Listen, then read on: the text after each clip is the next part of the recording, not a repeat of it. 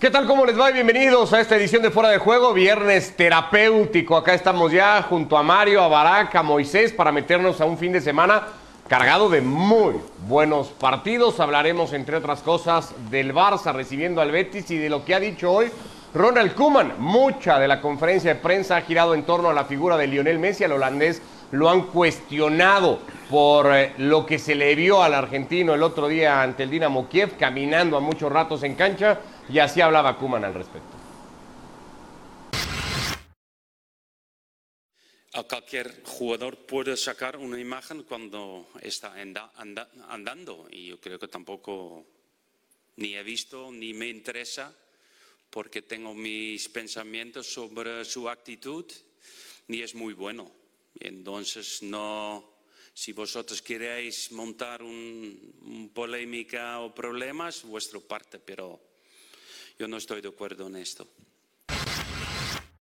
Bueno, he dicho varias veces, yo creo que todavía Messi tiene mucho, muchísimas calidades que, que está demostrando, es importante en nuestro juego ofensivo y claro, ya lo sé que también ha marcado de penalti y estamos acostumbrados eh, que siempre ha marcado la diferencia durante un montón de años aquí y yo creo que todavía es un jugador muy decisivo.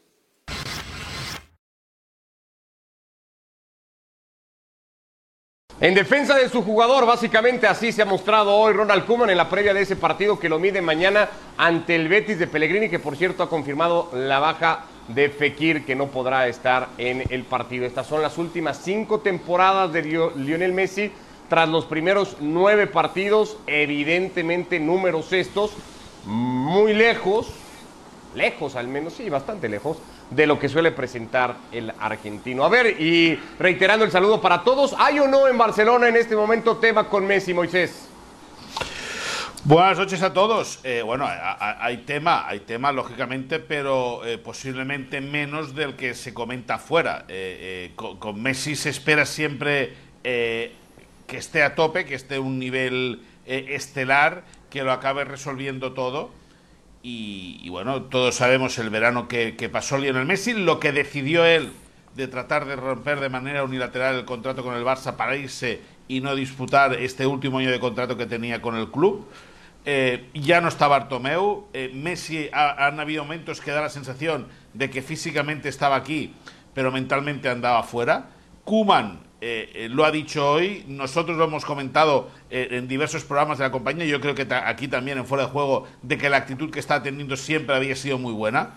Y el gran problema de Messi es que cuando chuta, cuando remata, no marca. De 46 remates a portería, solo 4 goles y 4 desde los 11 metros.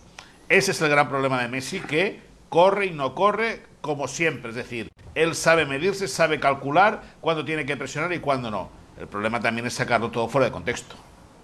Eh, ¿Es un Messi distinto este, Mario, al que habías visto en temporadas anteriores?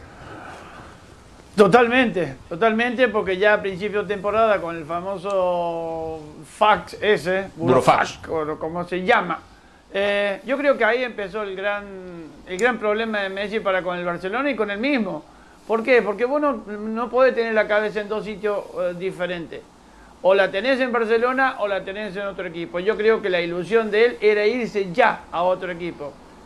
No te digo que esté jugando mal, pero no es el Messi que conocemos. Lo veo más apático, lo veo con mucha desesperación a la hora de pegarle a la pelota al arco, de hacer los goles.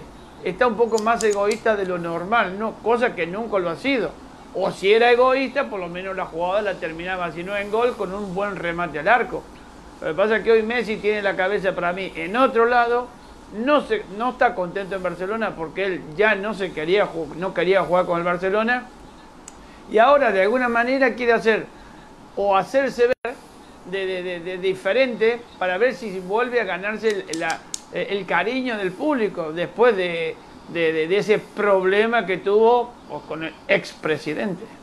Dice Mario Barak, Messi no está jugando mal está jugando bien porque a veces Messi era capaz de que aunque el equipo no jugara bien, él seguir jugando bien. Hoy Messi juega bien. Para los estándares, eh, Ricardo, de un futbolista promedio, muy bien, muy, muy bien. El caso es que a Messi se le mide respecto a la excelencia que el propio Messi ha marcado. ¿no? Si, si en el cuerpo de cualquier otro futbolista metemos el fútbol que ha tenido Messi esta temporada, podríamos decir qué gran temporada está teniendo Fulano Pérez, ¿no? Pero, no es el caso.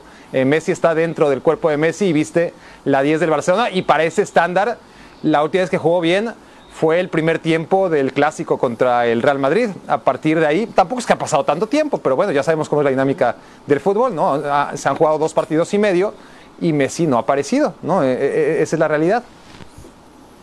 Y, aparecerán a ver, Moisés, no, yo, Ricardo, yo, yo ahí entiendo, eh, entiendo y, puedo, y puedo estar de acuerdo con lo que dice Barak. Y puedo estar de acuerdo eh, completamente. Ahora, el que hace un buen partido o no hace un buen partido o una buena segunda parte, por ejemplo, de Messi ante el Alavés es el gol. Es decir, eh, Messi contra el Alavés pudo marcar y no marcó. y al final lo que cuenta es que no marcó pero es cierto que tuvo tres remates claros en Vitoria para conseguir un hat-trick. Pero, pero, pero Moy, eh, Moy, Moy, ok, de acuerdo. Y el primer tiempo de, de, Messi en el, fue, fue de lo peor contra el Alavés. No, no, de lo peor. No, no, no. Pero, terrible. Messi y el Barça, pero del Barça ya estamos acostumbrados. Esa es la gran diferencia, eh, Moy, eh, Mario, Ricardo. de, que el Barça juegue como está jugando esta temporada, ya venimos acostumbrándonos desde hace mucho tiempo.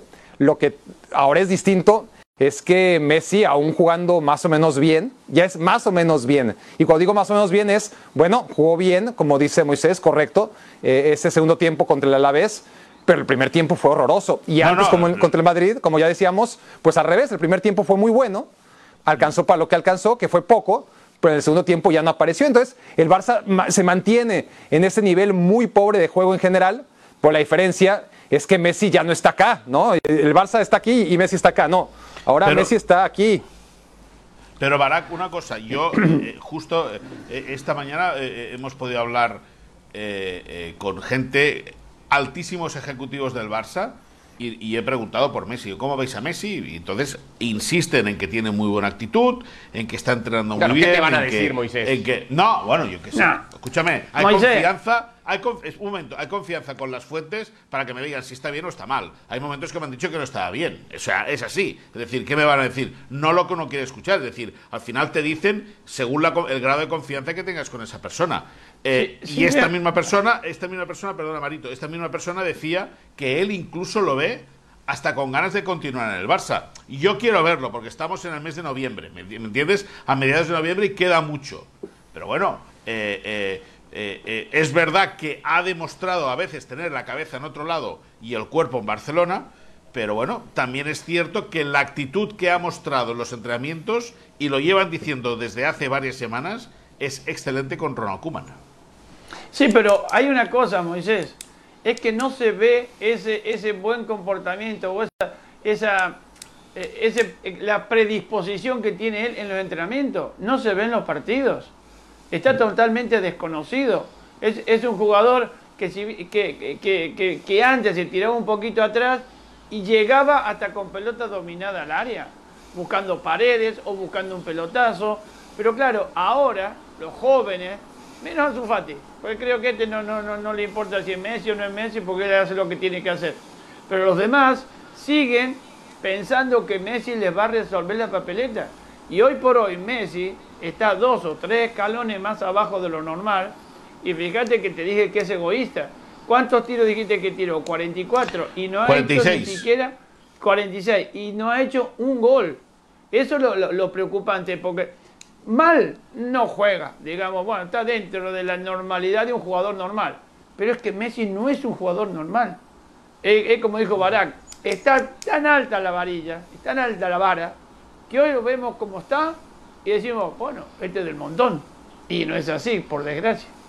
Eh, dos temas rápidos antes de, pasar a otro partido, porque insisto, muy buenos juegos el fin de semana. La primera, para cerrar el asunto Messi, da la impresión hoy de que Messi va por un camino, que el Barça va para otro, y no sé si se van a encontrar, Barak. ¿Por ahí va a ir el asunto o en algún momento tendrán que volverse a encontrar estos dos?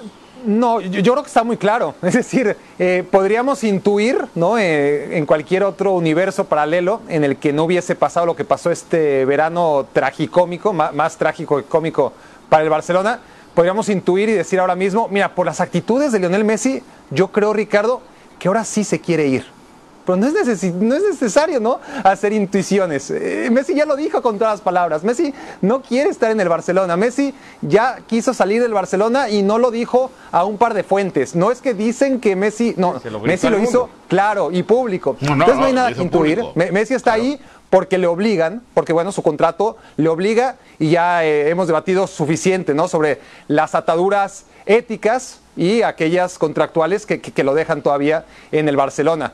Entonces, a partir de ahí, yo creo que no hay tanto que, intuir. Yo creo que se quiere ir. Y el Barcelona, aun si fuera cierto que, que Messi ya sin Bartomeu y pensando en un nuevo proyecto, podría pensárselo dos veces, yo veo muy difícil que el Barça, económicamente hablando, esté en la situación de igualar lo que le puede ofrecer el City, ¿no? De, aquí a diciembre, además. Es que la oferta está ya aquí, eh, encima. Eh, en la memoria de muchos está aquel 3-4 cuando Setién dirigía al Betis. Es la única victoria del Betis en 10 visitas a Camp Nou. Perdió las otras 9. Mario, ¿mañana puede pasar un mal rato el Barça ya para cerrar el tema Barcelona? Todo depende de qué, con qué pie se levante el Betis. Es un equipo que trabaja bien, juega bien a la pelota. Pellegrini es un técnico muy sabiendo y tenemos que decir la verdad. El Barcelona no está pasando por su mejor momento. Así que cualquier cosa que que, pueda sorprenderlo, el día de mañana ya no es sorpresa. Y te digo más, yo no creo que Messi dentro de mes y medio, en enero, vaya a decir me voy. No creo que vaya a meter la pata otra vez. Bueno, eso habrá que verlo, mes y medio es lo que queda para saberlo. Si el Barça mañana recibe al Betis, el Madrid visita al Valencia el domingo, Moisés, ¿cómo pinta el juego para el Madrid en un campo en donde suele pasar malos ratos o por lo menos le suelen hacer casi siempre buenos partidos. Bueno, eh, en Mestalla, y Marito lo, lo conoce más que nadie, el público es ahí sí que tiene peso. En las gradas de Mestalla eh, va muchísimo el Valencia, muchísimo, y por desgracia las gradas van a estar vacías. Eh, si el Madrid juega mal, el Valencia juega peor. Y si, y si la situación en Mestalla, en el Valencia, eh, eh, en los despachos es atronadora porque, porque es un desastre eh, semanal. sobre el terreno de juego, por ejemplo, Xavi Gracia no va a poder contar ya nunca más con Contogbia, que se ha presentado como jugador del Atlético Madrid.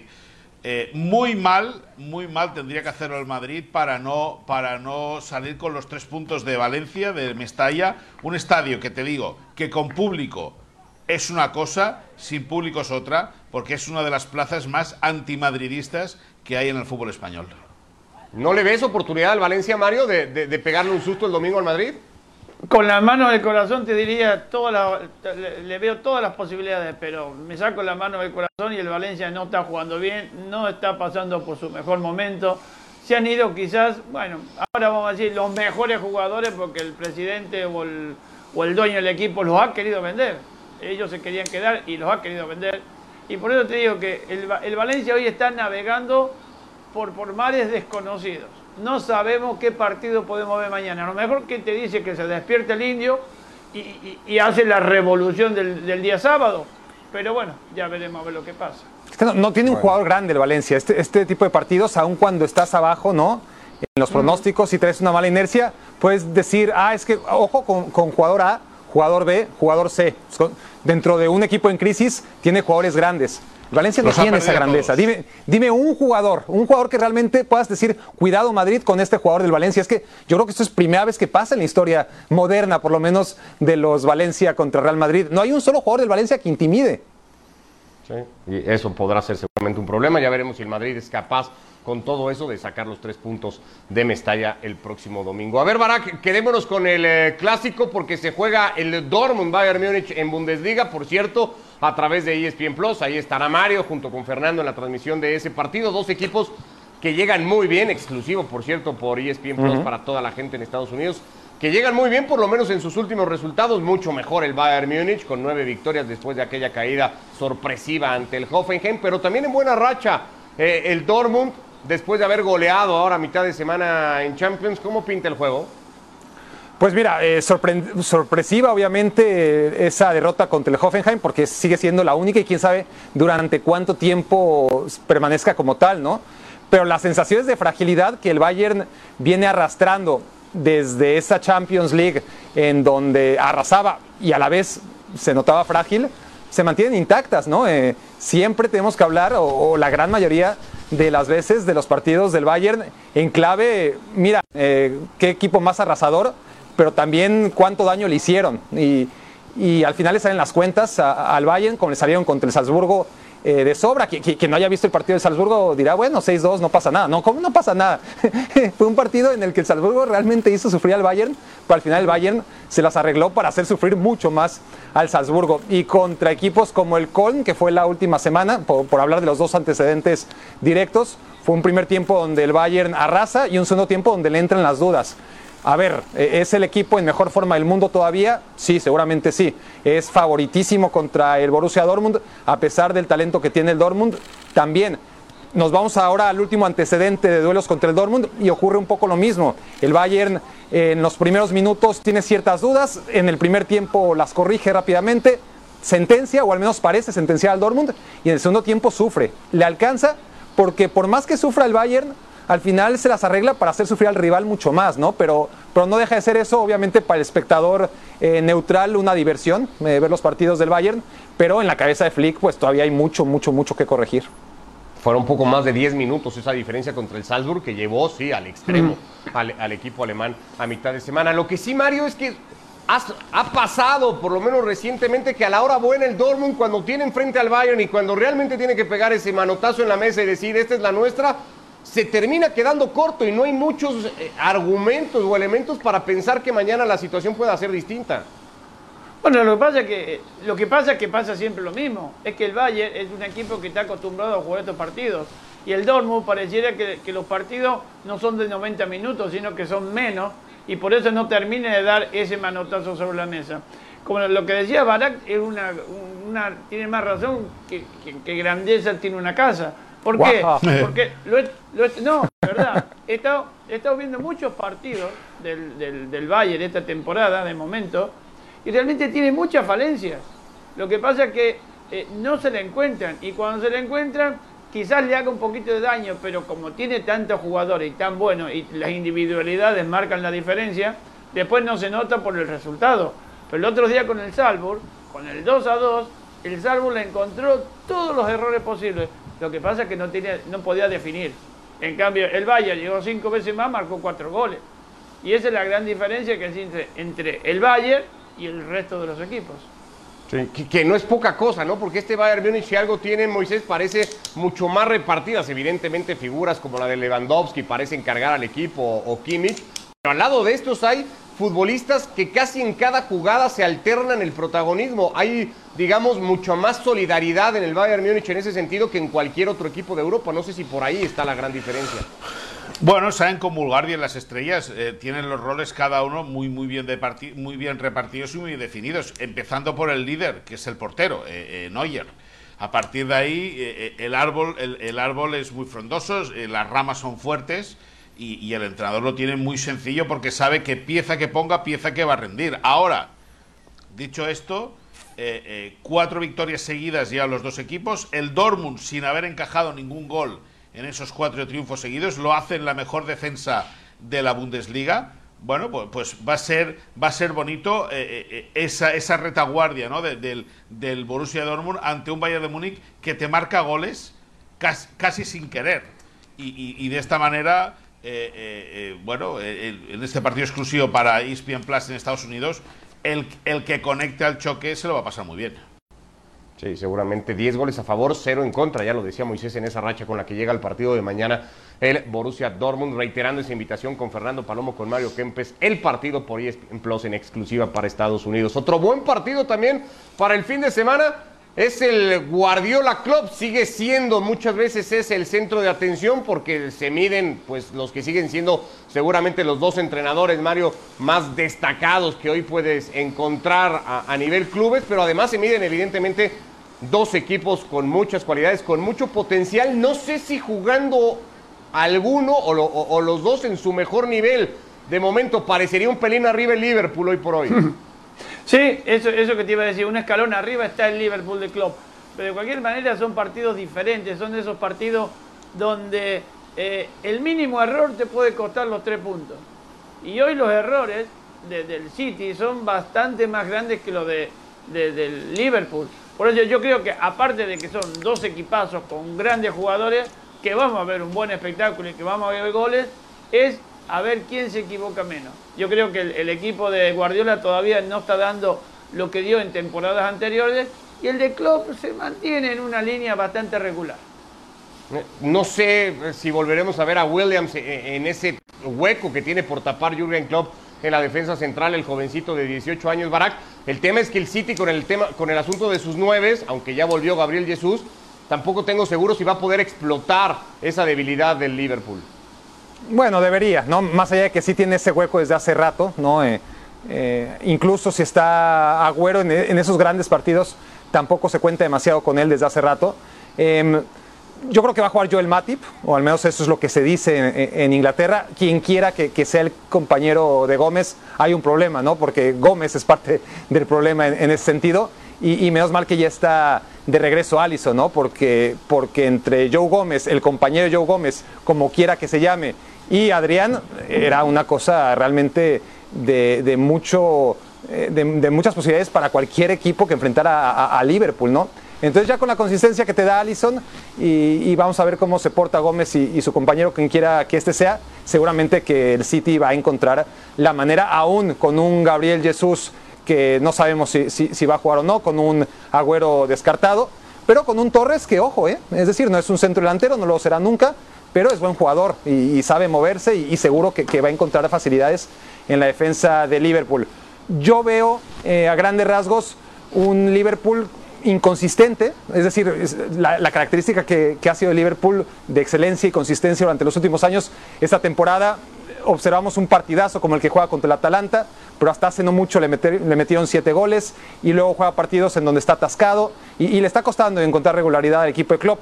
Y al equipo de Guardiola es que yo veo mucha regularidad en sus partidos y una regularidad extraña, no sé si coincidan conmigo, eh, sus primeros tiempos son muy buenos ustedes vean los primeros tiempos del Manchester City, casi todos, y, te deja una sensación, wow, y el segundo tiempo es otra cosa. No sé si es, o me imagino que, es un tema físico sobre todo, pero sí es bastante dramático cómo le cambia la cara a un equipo de Guardiola que en los primeros tiempos se parece mucho a lo que ha sido siempre, y en los segundos tiempos se cae siempre, a veces le alcanza y a veces no en el marcador, pero la sensación de juego que te deja el City en los segundos tiempos es muy mala.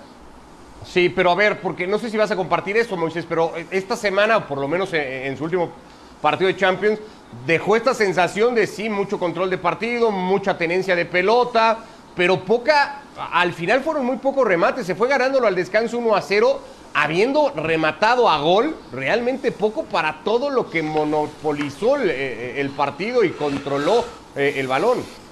Sí, porque Guardiola lo que quiere, lo que quiere muchas veces, lo que quiere es sentenciar el partido cuanto antes mejor. Eso es lo que quiere no Guardiola, sino todos los entrenadores del mundo. Ahora, eh, eh, visto el planteamiento también defensivo de Loporto eh, en el último partido, cómo, se había, cómo se había puesto la situación, madurar. Al final Guardiola lo que pretende es que se vaya madurando el partido porque sabe que tiene tanta calidad su plantilla que, pueda, que normalmente tiene que acabar resolviendo. Dicho esto, estoy muy de acuerdo con lo que dice Barak. Eh, y es eh, eh, las primeras partes. Con Guardiola en el Barça, sin tener nada que ver cómo jugaba aquel equipo a lo que juega ahora el Manchester City, era lo mismo. Es decir, el Barça era mucho más sólido, es verdad, y más consistente en la primera y la segunda parte, pero es que en las primeras partes acababa resolviendo, acababa resolviendo los partidos y la segunda parte ya eran puros trámites. Y en relación a lo del, lo del, lo del Liverpool, yo estoy completamente de acuerdo con lo que dice Barak, completamente de acuerdo. Y es más, yo me atrevería a decir que ganada la Champions por parte del Liverpool y teniendo en cuenta el gran arranque que tuvo el año pasado, que acaba haciendo una, Premier League estelar, en el cual elimina a todos los rivales de un golpetazo y prácticamente en diciembre es campeón, el Liverpool, en vez de ir para arriba y hacerse sólido el bloque, me da la sensación de que Klopp le está al equipo de Klopp y a Klopp mismo le está, le está costando mucho agarrar el molde de la temporada para volver a disfrutar y lo puede pasar mal. Es que este año, Moisés, no es, no es lo mismo que el año pasado. Claro, Claro. Este año es totalmente diferente. Ya no tenés eh, el público que te ayude, ya cuando vayas a donde vayas, eh, el partido es aburrido porque no hay gente en la cancha. Es decir, estamos en, en un año atípico y, lo- y- y los jugadores, quieras que no, pues eso también lo sienten. Sí, sí, sí, es verdad. Bueno, Sí, pues y ya no están entrenando, ¿no? Y lo que hablábamos ayer también, es decir, eh, los técnicos que mejor entrenan claramente son Klopp y, y Guardiola en los últimos años, al menos No si hablamos de No técnicos de la superélite. Y no, no, no, hay tiempo de entrenar, eso está claro, juegas, viajas, juegas, viajas, juegas, viajas.